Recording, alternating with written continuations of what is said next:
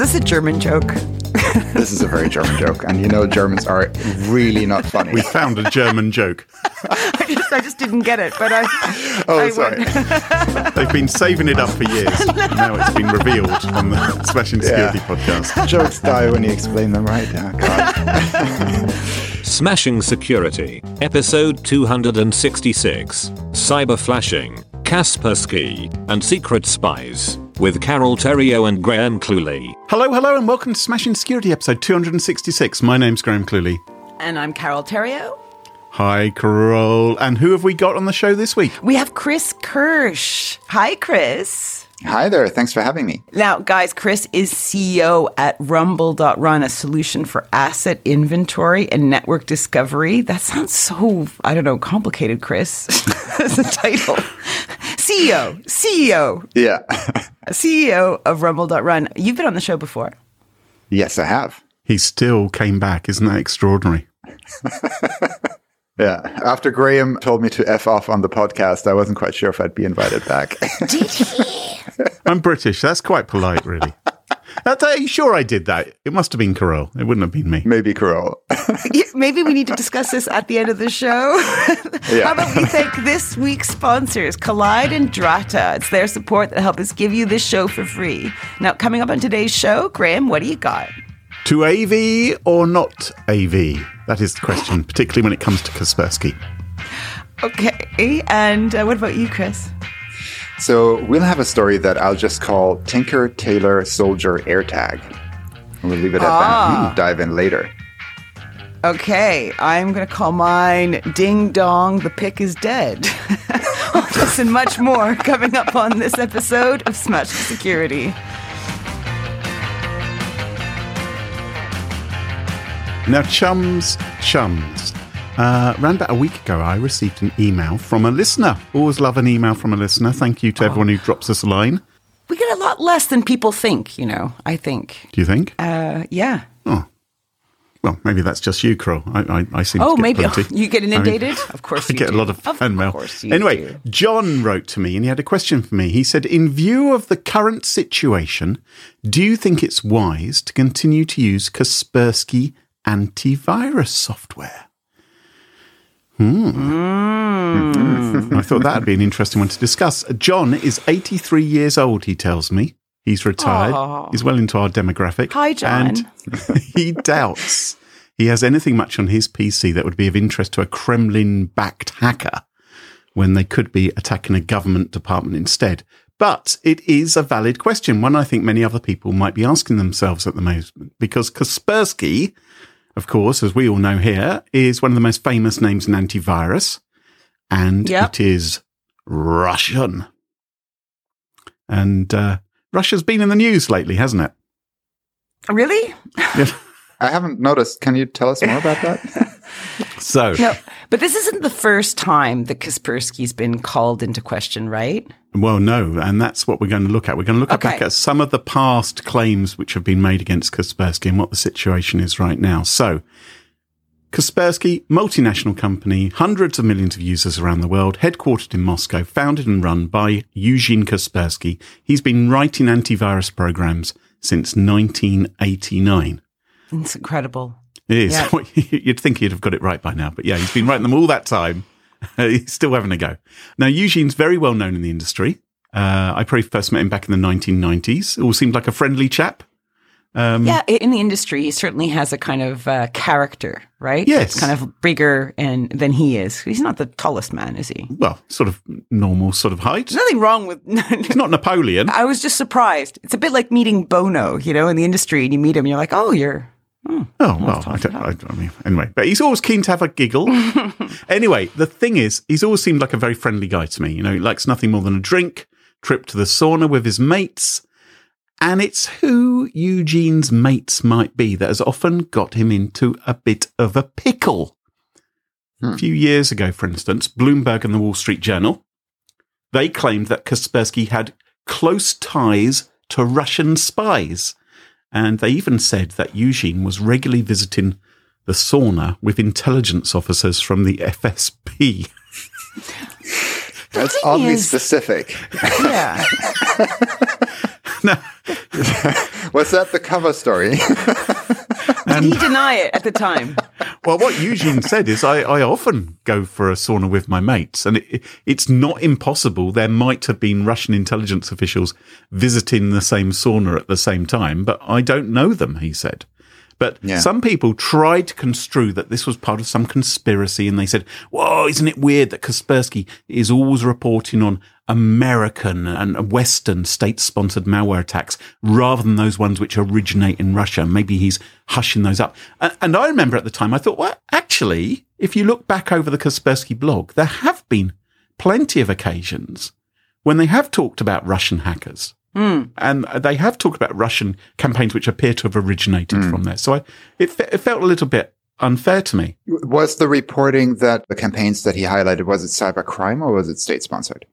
There were some which were uh, the suggestion was that it was a state sponsored and highly organised, you know, against other governments. And so it, what Kaspersky, the company, used to say was, "We don't care where the malware was written. We are going to detect it. We're going to write about it." And sometimes, you know, feathers were ruffled. I mean, sometimes I suspect the NSA, for instance, would think, well, fine that you detect our malware, but do you then have to do a press release saying we did it and, and pointing the finger at us as well? I don't know.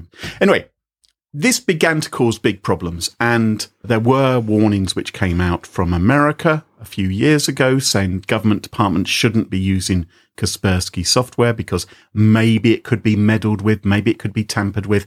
Kaspersky set up a transparency center in Switzerland and other places around the world trying to quell any concerns that the software could be subject to supply chain exploitation. They even said, look, you can look at all of our code if you want to. You know, hmm. come to Switzerland. They took their biggest customers there.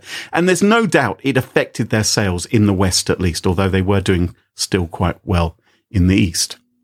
I'm such a conspiracy theorist. This is Yeah. what's happened to me over the last 10 years. Right now, I'm thinking, oh, he did write about um, Russian state sponsored hacks. That did not impress the current administration, who then contacted the Trump administration and said, put the kibosh on the Kaspersky stuff. And just to hurt them financially. There you go. There's one. Well, yeah, Yeah. you know, you do love a conspiracy theory. Who knows? don't, don't we all? Don't we all? We love it. We love it until people Yes. begin to believe them. yeah, don't believe it. I have no proof at all. and uh, until people turn up at pizza parlors in Washington and with a gun and you know all that sort of nonsense. So Yeah. anyway, Eugene, he likes a sauna. He's high profile. He's also very successful. Forbes estimate he's worth about 1.8 billion dollars. Shut up. Wow. Shut up. That's almost double what we have in our bank accounts, Carole. Chris, how do you compare to that? Uh, not quite there yet. You're not quite there yet, but maybe we all pull together. Just, Yeah. oh, that is a ridiculous amount of money. There's a lot of money, it turns out, in cybersecurity. Huh. Who would have known? Huh. Now, Eugene, or at least his company, is in hot water again, but not of the sauna variety. It all comes down to Russia's invasion of Ukraine. So obviously, when something like that happens, people are going to look to high profile Russians working in tech. I mean, Eugene, in a way, he's a bit like Richard Branson or Lord Sugar He certainly has the Donald haircut, Trump. or did. He did have the hair. Yeah, the it- you know, Branson but he's a high profile entrepreneur, got bags of cash. Where does he stand on this? And he put out a tweet where he said he welcomed the start of negotiations to resolve the quote current situation in Ukraine and hoped it would lead to a, cess- a, s- a cessation. How do I say cessation? That's right. I think that's right. Pronunciation tips from a German. hoped it would lead to a cessation of hostilities and a compromise. Now, Well, you can't say war, right? Because then Yeah. he goes to prison. oh, exactly. Yeah. It's, I- I think he's in really, uh, he, he's in a really crappy situation, right? Because I, I do think that Kaspersky produces genuinely good technology, but yeah, then, absolutely. right? But then the question is, Who has oversight? who has oversight? Like, mm. you know, if, if you live in Russia and you are in a role where you can have geopolitical impact on, mm. on Russia, right? Yeah. under undermining Kaspersky is a big asset for the Russian state. So there is a motive there, and it's really hard to prove a negative. So I, I used to sell crypto software in Germany to German companies, right? And all we needed to say is, hey, do you really trust the Americans? We didn't need to prove anything, right? Yeah. Um, and we didn't have yeah. to be specific. And it's just so hard for them to disprove that. Then we got acquired by an American crypto company And your messaging changed. and our marketing changed, right? So funny how that works. So, um, but you know, if, if I had to choose between different, different antivirus companies, you know, quite honestly, for a, for a corporation, especially, and for anything to do with government, I probably wouldn't pick Kaspersky now, even though I think they do a very good job, but it's just impossible for them to prove a negative or for, you know, me or anybody who's buying that to prove a. And that's really tough. Even if there's the tiniest slither of a possibility that in the future, Mm. Vladimir Putin might get Eugene Kaspersky's testicles in a vice, you, you don't want that to be a possibility, do you? Well, it's not like he's walking around with your private secrets all the time. Like, what are you worrying about? Not Kaspersky's own gonads or I think that- your well- information? I don't, really care about the state of Eugene's balls Really? too much. Um, well, I mean, I Oh. hope. I, no, no. I mean, I, it's not something I've thought you were pondered very friend. often. Well, not Just- not that close. Jeez. Obviously, I wouldn't want that to happen to him. You- what, you wouldn't go in the sauna with Crow, him? crow. It would be awkward with a vice in the sauna, right?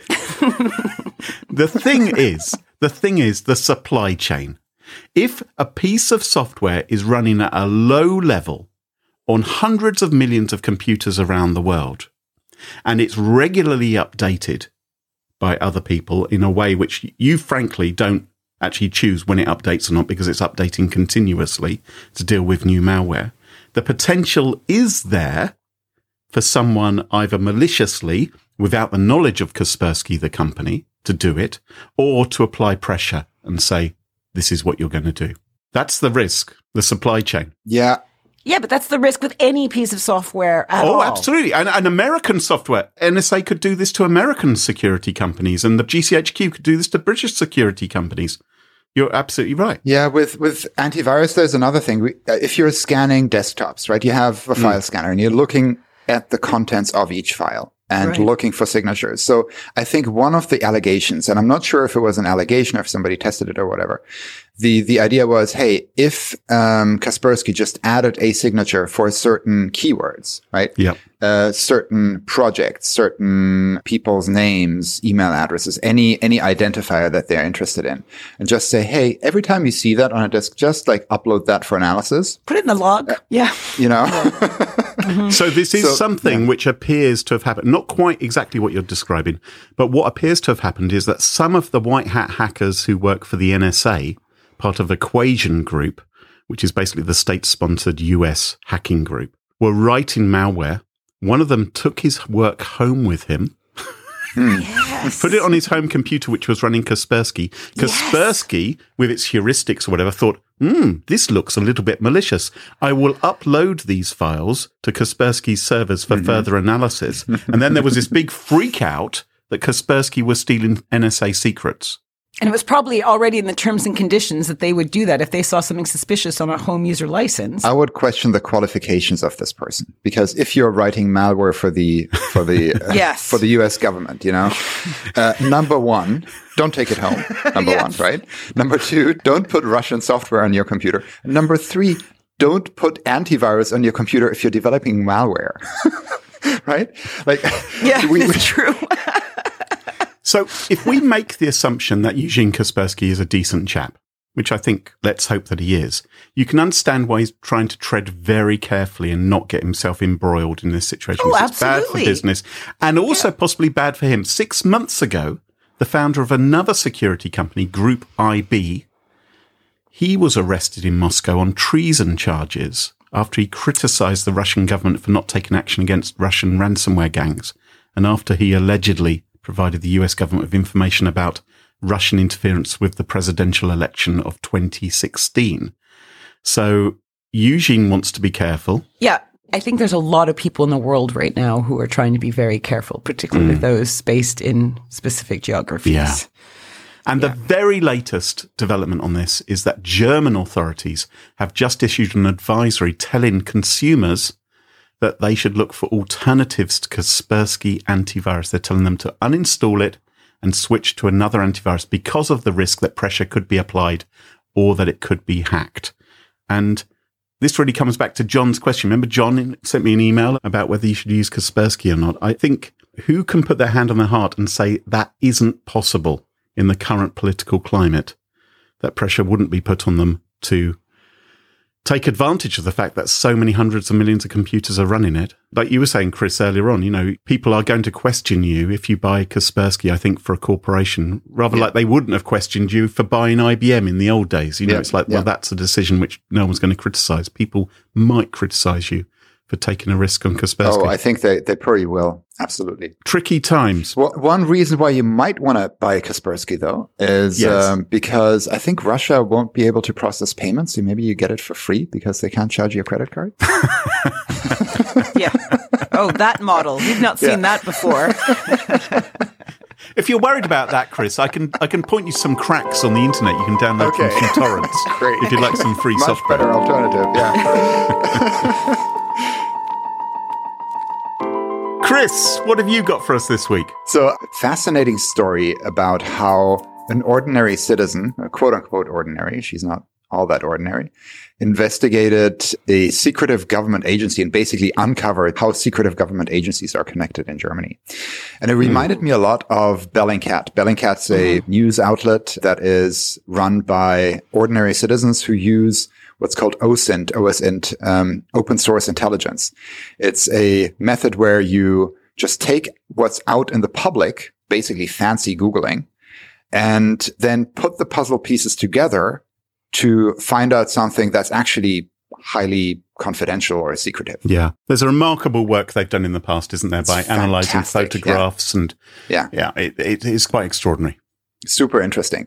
And I, I myself got into OSINT, you know, when I uh, participated in the social engineering CTF at DEF CON a few years ago. And so there's a lot of OSINT involved there. And then you I also, won. You won, didn't you? Don't, yeah, you're being like modest here. Yeah. But that's how I really got into it. And I developed an appreciation for OSINT and how hard it is, but also about the power of what it can yield. And so this story was mostly published in German. All the English coverage was extremely short and hmm. it missed a lot of the interesting stuff. And to me, it really read basically like a German spy novel.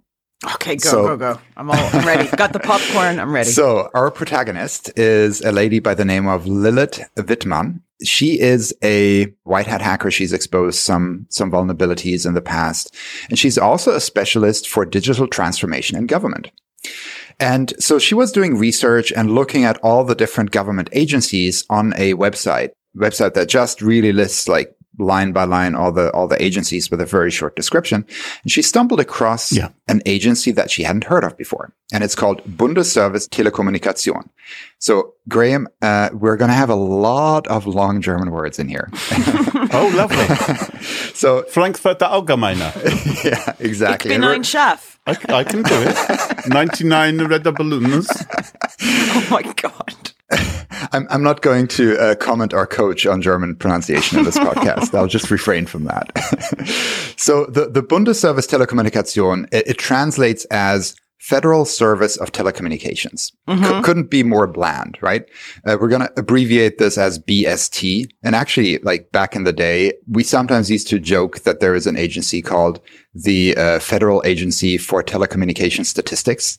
Uh, and uh, so this is actually eerily close to that joke uh, because because it turns out that it is actually uh, an intelligence agency that nobody's heard of before. Is this a German joke? This is a very German joke, and you know Germans are really not funny. We found a German joke. I just, I just didn't get it, but I. Oh, I sorry. They've been saving it up for years. Now it's been revealed on the Smashing Security podcast. Jokes die when you explain them, right? Oh God. so, all right, back to the story. So, um, Wittmann, um, she looked at the description of this Right. agency and it said, Hey, this agency is tasked with digital transformation in government. And Okay. this was weird because she's a specialist in that area and she's never heard of this agency before Uh, uh, uh. right? So that kind of uh, raised some questions. And so she phoned the phone number, which was a fax. Then she phoned the fax number, which was no answer. And so she couldn't get anywhere with that. And so she started a, a FOIA request, a Freedom of Information Act request. Um, Yeah. the, the first response she got fairly quickly um, from somebody with a title Geheimschutzbeauftragte, which that's basically translates as Secrets Protection Officer. Um, so it's a it's a role in, in counterespionage. So that was a little bit weird for a digital transformation agency. And then she got a second email and said, "Oh, oh, oh the first email, ignore that one. We were wrong on that one. We actually uh, we we have no record of this agency existing." Oh, And at the same time, the BST disappeared from the official listing. this is fantastic. Okay, so okay, cover up, cover up, backtrack. We've accidentally published the existence of our top secret. Yes, exactly right. agency. Yeah. Exactly. So the story gets better. So then she looks around and says like, Hey, you know, let me see if I can find any other entries, um, in other directories that might be out there. And she found like in, I think it was um, some X500 directory or something. And she finds a physical address in another directory for, for this agency and has a physical address somewhere in Berlin, but it's not an official building that is, you know, occupied by any government agency. So she she's got a following and she tweets out and one of her followers says like, "Hey, I checked out the website of the landlord of this building and the tenants lists a generic government agency." Um, so, so she actually gets in the car, she drives up to Berlin and she goes to the building. And it's like a very boring average office building, right? Quite big, but the government agency is occupying, I think it was 2,500 square meters, which is quite a big floor. So that's enough space for about 100 people. And so she, she looks at the mailboxes and the BST is on there. And there is a, a mailbox next to it for Bundesministerium des Innern. Uh, so this is the BMI. This is the Interior Ministry. And the BMI heads up a lot of the like civilian intelligence agencies in Germany. So the BND, Bundesnachrichtendienst, which is uh, the equivalent of the CIA, the BSI, which is the Bundesamt für Sicherheit in der Informationstechnik. Please repeat Uh-huh. that, which No. is the equivalent of the NSA, and the BFV, which is it's uh, Bundesamt für Verfassungsschutz, which is the federal agency for the protection of the Constitution. See, it's even long in English, right? Oh, So wow. okay. So let's just recap here. Yeah. So she's interested in digital transformation. She goes to a web page where it lists all the departments which are uh, to do with the government, and she finds one, and it says we deal with digital transformation. She rings them up, and they say, "Oh no, no, oh, we don't really exist. Don't contact us again." Yes. She then goes to their office, finds a, a name plaque or something, and alongside it, it says basically this is associated with the part of the government which looks after all the intelligence Yeah, agencies. the hush hush bit. Yes. So they put a nameplate up announcing their presence as well. she- they must be shitting themselves if they did any recon on her from the beginning because she's not an unknown Yeah. ethical hacker, right? So when Yeah. they went, oh, sorry, they must have been cacking. yeah. She she found like vulnerabilities in some I think some apps for political parties and some other things, and she's uh, associated Yeah. with the Chaos Computer Club and so on. So she's she's not an unknown entity. Yeah. So then she does some more digging, and she looks up if she can find anything in the RIPE database. So the RIPE database is where companies register their public IP spaces, mm-hmm. and so she finds a few other IP addresses associated with physical addresses that are associated with the Ministry of the Interior. And she finds one that's a little bit odd because it's in Cologne. There's no office for the BMI in Cologne. And the email address is a generic email address. It's not a person, but it's a, a, a department and group number. And so you can look that up, you know, in, in German government, like it's very organized, right? As you might expect. Really? Not, n- it's not like it's a Hotmail address. It's, it's, they're a bit more organized than that. so each each department has their own email address that follows a certain nomenclature, hmm. right? So and she reads like this is the email address for department 7 subgroup Z2. Okay. The problem is that neither department 7 nor subgroup Z2 exist in any official org charts. yeah. So it's either fake or super duper secret. exactly. so then she looks up for uh, some other things. She finds um, information about the uh, BFV, the Verfassungsschutz in in RIPE as well. And her, And- sorry, her goal right now is she's just curiosity has bitten off her Yes, left hand, and she just needs to follow the the breadcrumbs. Exactly. She's kind of got that that loose piece of string Yep. on her jumper, and she's pulling it, pulling it. Oh, it's like keeps on unraveling. What's going to be at the end She's of not going to end up topless, Graham. Okay, I was hoping. It's German. So she finds some more entries. Um, I think there's also like a football club, a soccer club uh, involved in Cologne for the Ministry of the Interior, but the Ministry of Interior doesn't have an office in Cologne. It's only the Verfassungsschutz, which is an intelligence agency. And so she finds like all of these things and she finds a few phone numbers and decides at 3 a.m. in the morning to phone these cell phones.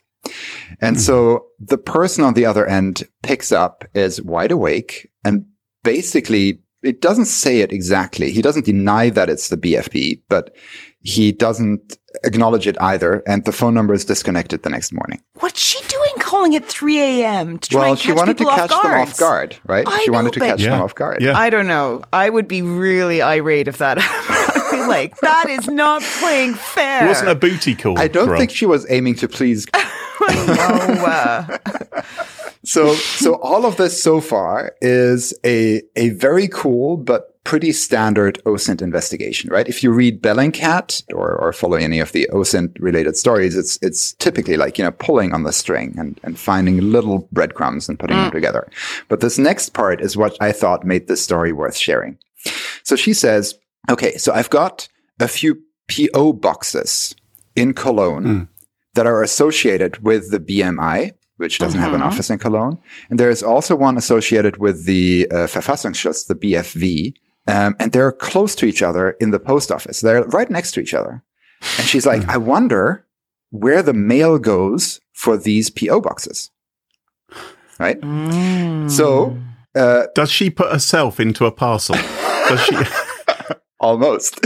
So Apple just came out with the Apple AirTags, right? Apple comes to the rescue. The AirTags, for those listeners that are not familiar, they, they look like a, I don't know, a pound coin or a quarter, you know, like about that size. And uh, they contain a little battery and a Bluetooth transmitter, uh, low energy Bluetooth. So they, they can run for about a year. They don't have GPS. They don't have a GSM chip or anything to actually communicate out over long distance, but they can communicate over short distances. you have to be nearby. Yep. Yeah. What Apple did that I thought was really, really clever is any iPhone, not just your iPhone, but any iPhone in the world can now detect these AirTags and deliver the current location of that AirTag to the cloud. And then it ends up with the owner of the AirTag. So the owner of the device nearby doesn't know that it's happening or can't see like what the AirTag is, but the owner can. So she sends a letter. she sends a letter. She takes she takes a Norwegian cruise line catalog or something like that. cuts out a Oh, little smart. a little bit in the middle, puts in this air tag, and sends it off to the address of the BMI in Cologne, which doesn't officially have offices there. And sure enough, you know, German postal uh, service is very efficient. Ten o'clock the next morning, she sees a ping and it shows up at the offices of the Verfassungsschutz, which is the, the domestic intelligence agency. And uh, so that proves to her that uh, the BMI is a cover organization for some of its intelligence branches, that the BMI in Cologne is actually uh, Verfassungsschutz, etc. So I, I thought that was a really clever use of AirTags. Very cunning. Yeah. Yeah, and that They're that kind made of it scary for the rest of us, though, because y- y- you know, if someone dropped an air tag in my house, well, I guess w- would that matter? Because they would just go, "Oh, she's still at her house. it's still at her house." But if someone drops it in your bag, for Yeah. instance, Yeah. There have been a lot of stalking cases reported. So, and it's actually, I think it's pretty hard to protect against. Uh, if I remember correctly, Apple actually created, There is some kind of anti-stalking functionality, isn't there? but it only works if you have an iPhone yourself. It, it basically tells Right. you if you are close to, if you're moving around and you're close to an AirTag, but the owner of the AirTag is not also with you. Because like if your husband has an uh-huh. AirTag on the key ring, you know, like you don't want it mm-hmm. alerting. So I think that's that's an interesting countermeasure, I guess, um, against stalking, but it's not it's not foolproof. Yeah. So she basically proved that there was a secret government organization that was even more secret than the secret government agencies that already operated to probably do the real dirty work. That Something fair? like that, yeah. Yeah. And she did this mostly sitting from home and Googling. The only thing she Yeah. did is she she went up to the mailbox uh, of the address and she you know sent an air tag through the mail. But otherwise, she just consulted open databases on the internet, which is really cool. It's kind of scary though too. Yeah. Shows, you know, but I mean, if they're sitting there lying open, it means, no, most of us are. Yeah, yeah, And that's why the show exists, listeners. yeah. so Steady. yeah, lo- lock down your personal details online, right? Reduce your online footprint. Uh, that's, the Don't answer emails. don't answer emails and don't don't don't post to a secret government agency on a public website.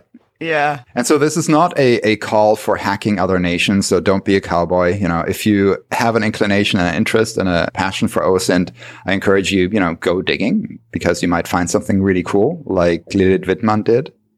And I, I don't know. I probably wouldn't publish it under my own name, um, like she did. She's got a, a profile in that space, and I think that somewhat protects her. But uh, I, I probably wouldn't, you know, poke the bear, so to speak. Um, if we're thinking about the current conflict, um, you can pass it on to your local authorities if you like and trust them, and if you know somebody there.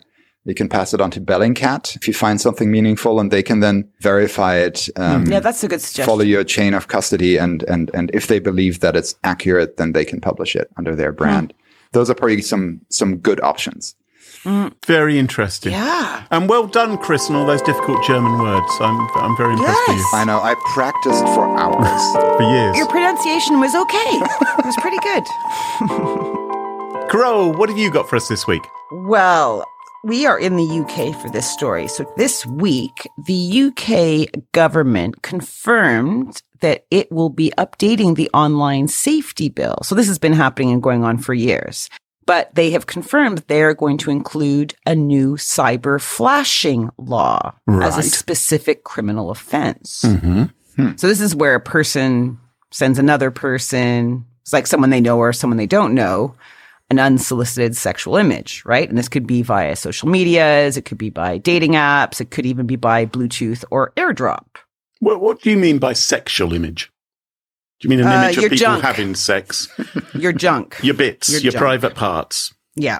Cyber flashing. flashing. Okay, all right. So I Mm-hmm. get that, and obviously we're going to talk about that. But wh- Mm. what about some people have a fetish for different parts of the body, don't they? Like some people have a foot fetish. So would you get in trouble if you had particularly sexy feet, or you thought you did, and you sent someone a picture of your feet? That's an excellent question. I'm writing it down right now, Okay, and uh, we'll come back to that, I'm sure. all right. Elbows as well. Okay, Okay. all right. Yeah. Your Okay. loads. There's loads. Yeah. So in some instances, a preview of said unsolicited sexual image can appear on a device, even if the person hasn't accepted it. So even if the transfer is rejected, they're forced at seeing maybe a thumbnail of the image or saying, do you want to accept this image before it fully loads onto your, Oh, just a text, right? or just a text. yeah what kind of systems are those though because if you send somebody a text or a chat app or whatever you, like usually images especially images just get displayed if it's something that's larger and uh, potentially malicious like a i don't know spreadsheet or something like that Oh, you mean a larger file size. Sorry, I was trying Larger. to understand what you meant. Yes. Um, I should be. I should learn to be very specific on this podcast. Yeah. Yes, Mr. German. if someone sends you a particularly large file, sometimes you'll get the option to download it, won't you, before you Yeah. before it's So used? if, for example, we were traveling nearby Mm-hmm. and you wanted to send me something via AirDrop Mhm. and it was an image, I would see that image before I accept that image. Ah, say- now AirDrop's interesting, isn't it? Because to text you, I need to know your mobile phone number. exactly. If I was on a tr- you know public transport or something and wanted to send you an image of my, then I could just maybe send it via AirDrop, perhaps, depending on their settings. Mm. Right. Gotcha. So, so this is now a criminal offense. So the, the idea is that this change means that anyone who sends a photo or film of a person's genitals for the purpose of their own sexual gratification or to cause the victim humiliation, alarm, or distress Hmm. may face up to two years in the clink. Oh, crumbs. Hmm. Picture or video? This is photo or video? Yep. What about a doodle? You see, I'm I'm I'm ahead of you, way ahead What, of you. what about an one. emoji? Well, yeah, an eggplant emoji. or, or, you know, you Yeah. used to do smiley faces with the letters, you know, before emojis existed. They were fun. You can imagine that a number of redditors had a field day with this announcement. Hmm. Um, so I'll I'll paraphrase a few, but things like would authorities need to match the junk with the face that sent it, for Oh. example, or an attentive. I'm re- I'm paraphrasing here, but like an attentive member may look very different from a sleeping one, Oh. right? So would one need to show it in full glory to the authorities? Would the police get their very own cock squad? Um, Will it go in the penal code? that, that one's actually quite good. I like that one. Now, I've had, I've had this happen to me. Oh, I'm I'm intrigued now. a talk for uh, a- at a Microsoft conference. There were thousands of people in the audience, huge auditorium, and I was doing my bit, and I was talking about IoT or whatever it was. And my, my phone bleeped while I was up there because I obviously, being Someone from the professional, hadn't, hadn't turned it off. And someone in the audience had sent me a picture of um, what I can only describe as a small button mushroom. Um, it was, and it was. I mean, I that's not really to my taste. I don't love mushrooms, but I it's did you see that? it was it was it was quite off putting. And I mean, I can only I, Did you I, did you did you lose your stride? I, no, I mean, you know, we're we're giggling about it a little bit, but actually, it wouldn't be very nice to receive an unsolicited one of those, particularly if you thought it was someone in the vicinity of you, and particularly if you thought it might, you know, If you didn't feel safe. yeah, if you didn't feel Yeah. safe. Hundred percent. Yeah. Um, so some of the comments though on Reddit were a little bit more thoughtful because how do you fully define solicited versus unsolicited? I think that's Right? that's really where the rub is, right? Oh, no pun intended here. So juvenile. Can't believe we allowed Chris on this show. It's really lowered the tone. that was actually not intended. So would there need to be proof of the request for the image? For yeah, it, it would have to stand up in court. That's for sure. Come on, that was quite good. That was quite good.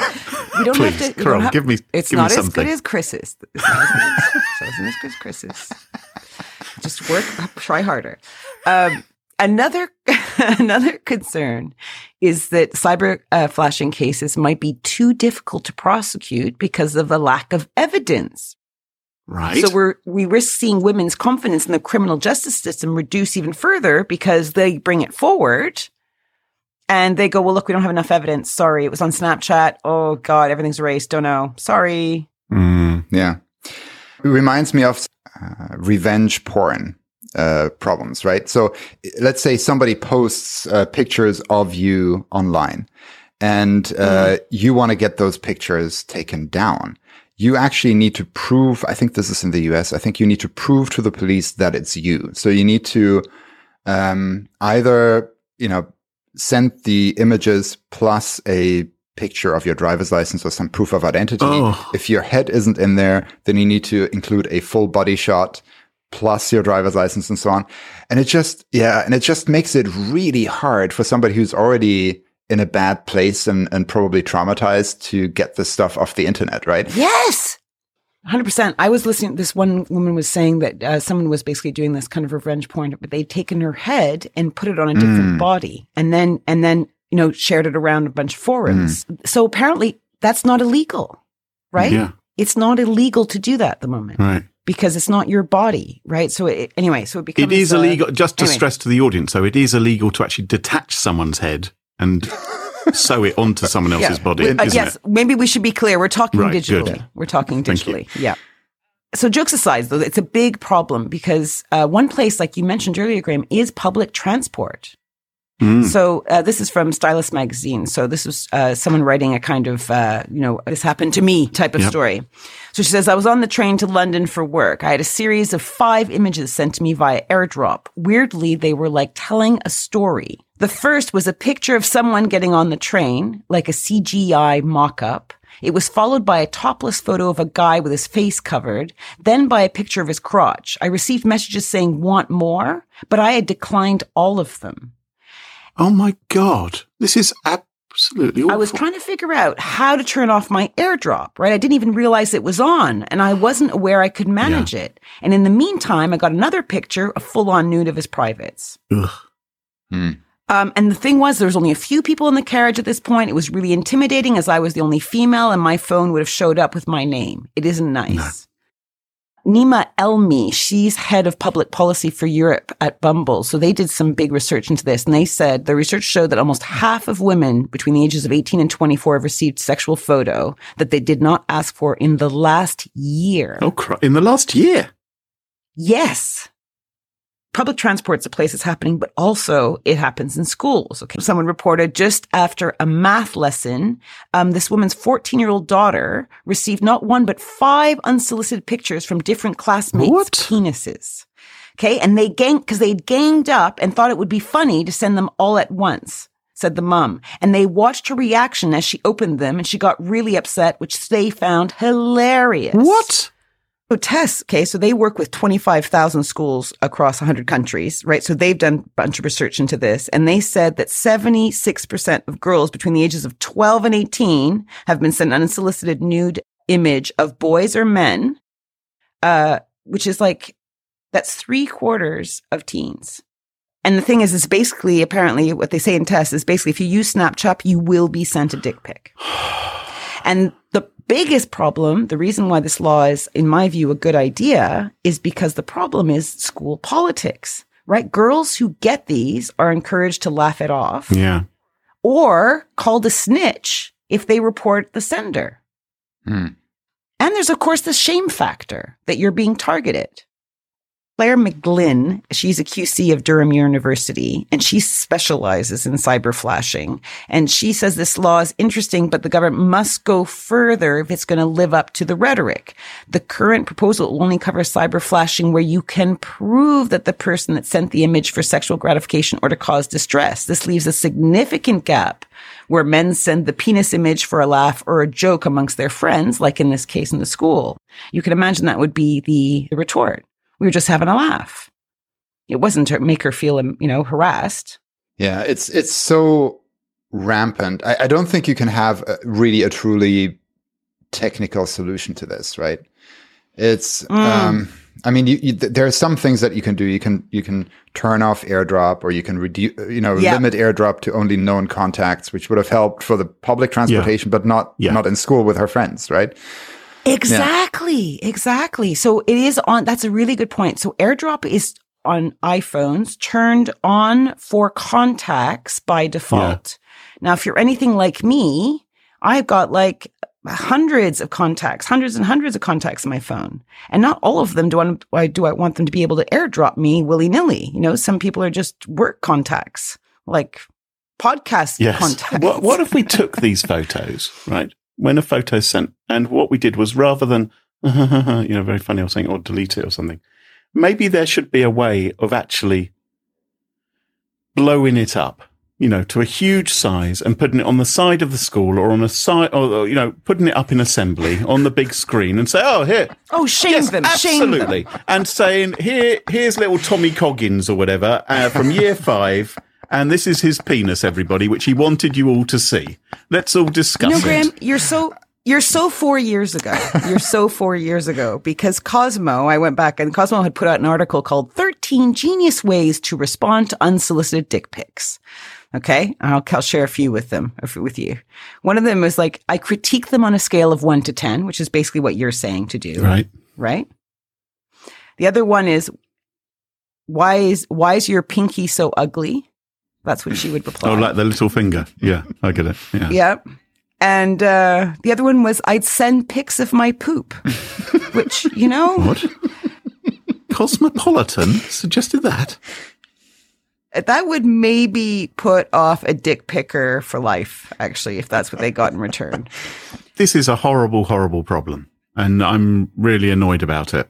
If I found out any son of mine were doing something like this, you've just take their bloody phone away and say, you don't be so bloody, you know, apologize to the girl and you're not having your phone until you're 18 years old.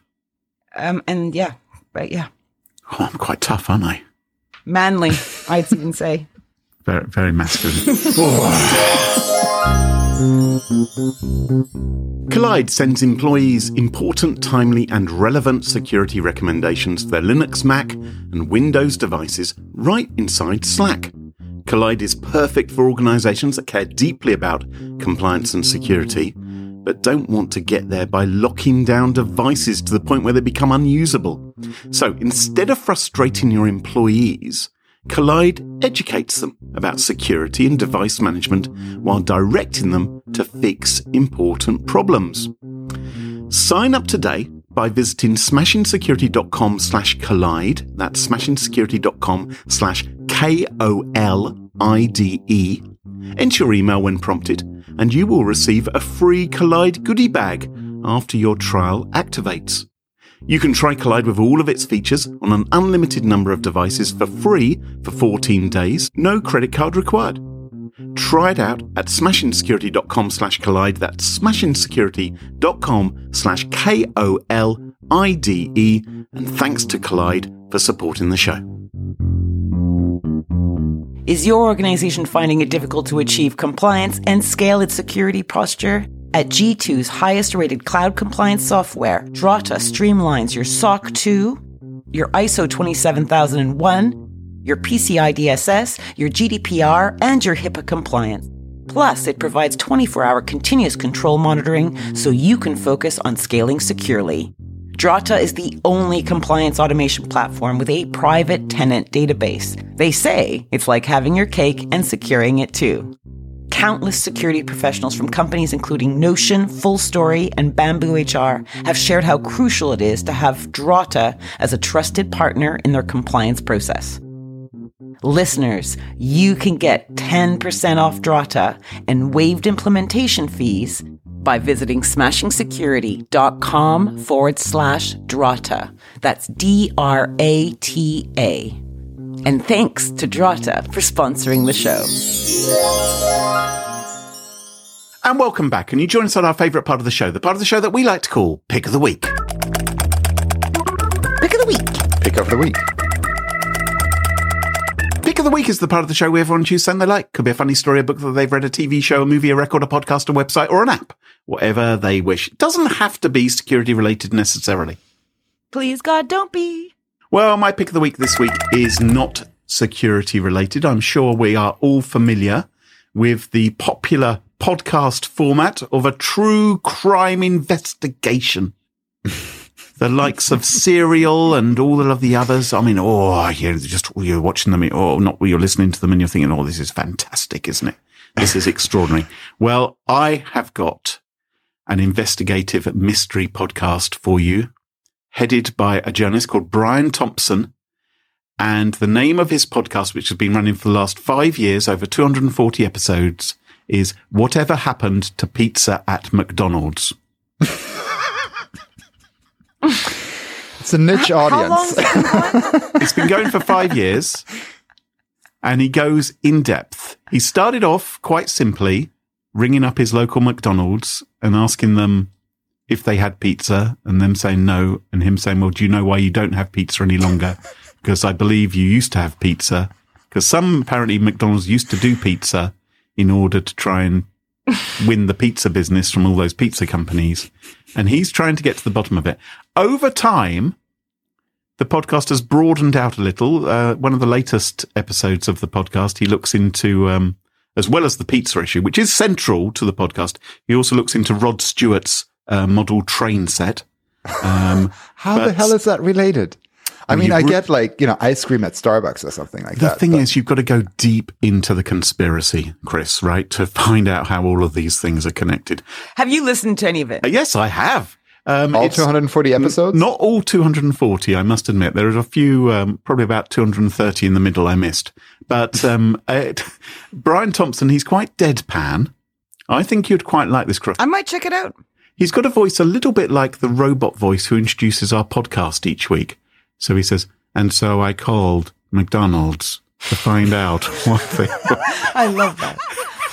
okay, I might, yeah, yeah. and uh, I think it's it it is it's amusing and it's done very well and it is my pick of the week. I will check that out and I will judge you incessantly if it's not good. Whatever happened to pizza at McDonald's? It's called. Chris, what's your pick of the week? All right, my pick of the week is uh, a virtual reality game. So I think I, I uh, in the last one I also Yes. presented a virtual reality game. This is a different one because uh, it's not one that you play by yourself, but that you play with others. And I was looking for something. You know, my niece and nephew live over in Europe, and I'm in the states, and so we don't get a lot of you know real FaceTime, and you know even when we're like having video chats or something, it's uh, Yeah. it's hard to keep a conversation going with little kids. And Yeah.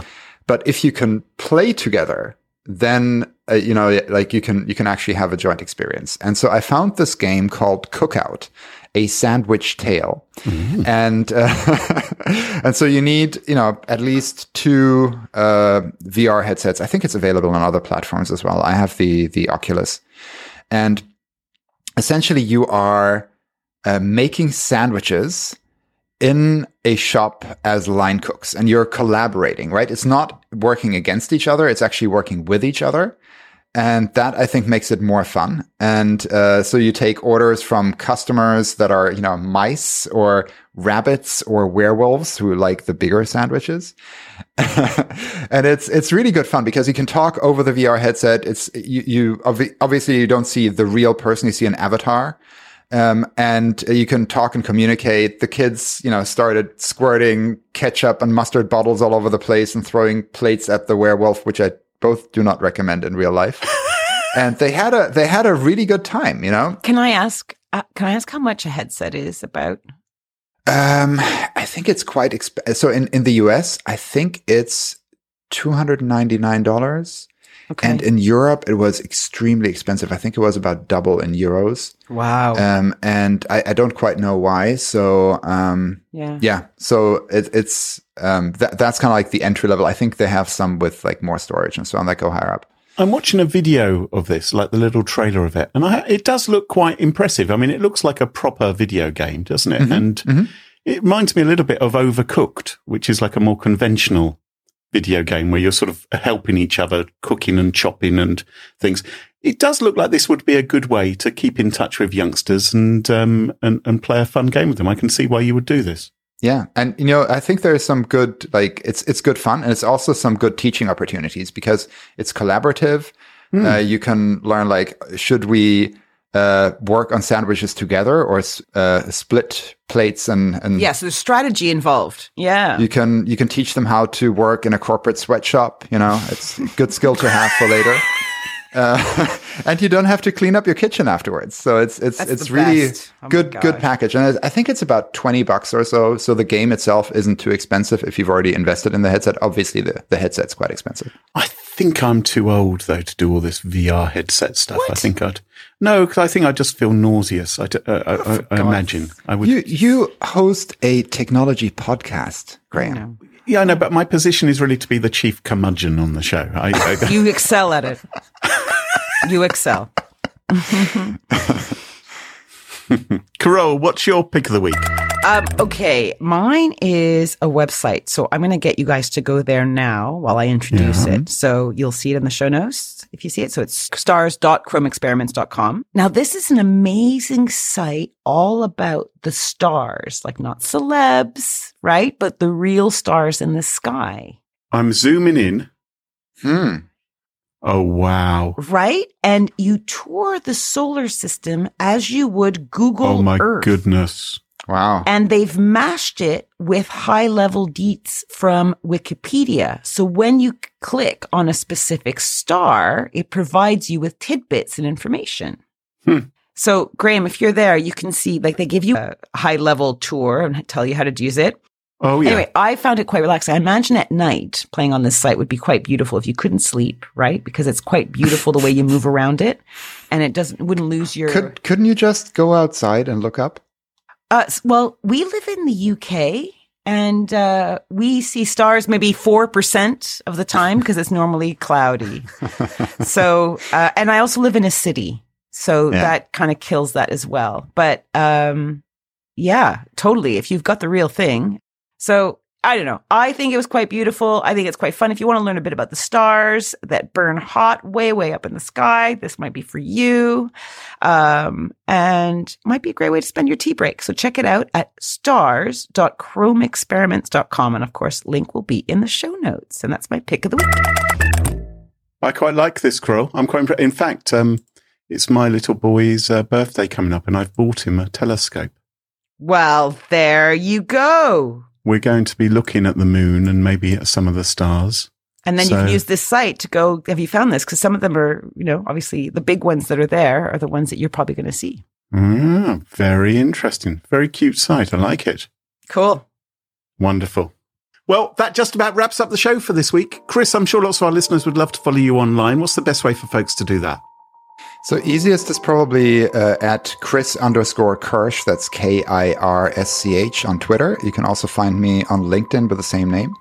And if you'd like to uh, try out uh, Rumble, uh, you can do that at rumble.run, as in walk, and scan your networks in minutes. Um, so check that out. Thank you. Fantastic. And you can follow us on Twitter at Smash Insecurity, no G, Twitter and last have a G. And we also have a Smashing Security subreddit. And don't forget to ensure you never miss another episode. Follow Smashing Security in your favorite podcast app, such as Apple Podcasts, Spotify, and Google Podcasts. And massive shout out to this episode sponsors, Kolide and Drata, and to our wonderful Patreon community. It's thanks to them all this show is free. For episode show notes, sponsorship information, guest list, and the entire back catalog of more than 265 episodes, check out smashingsecurity.com. Until next time, cheerio. Bye bye. Bye! Auf Wiedersehen. Auf Wiedersehen!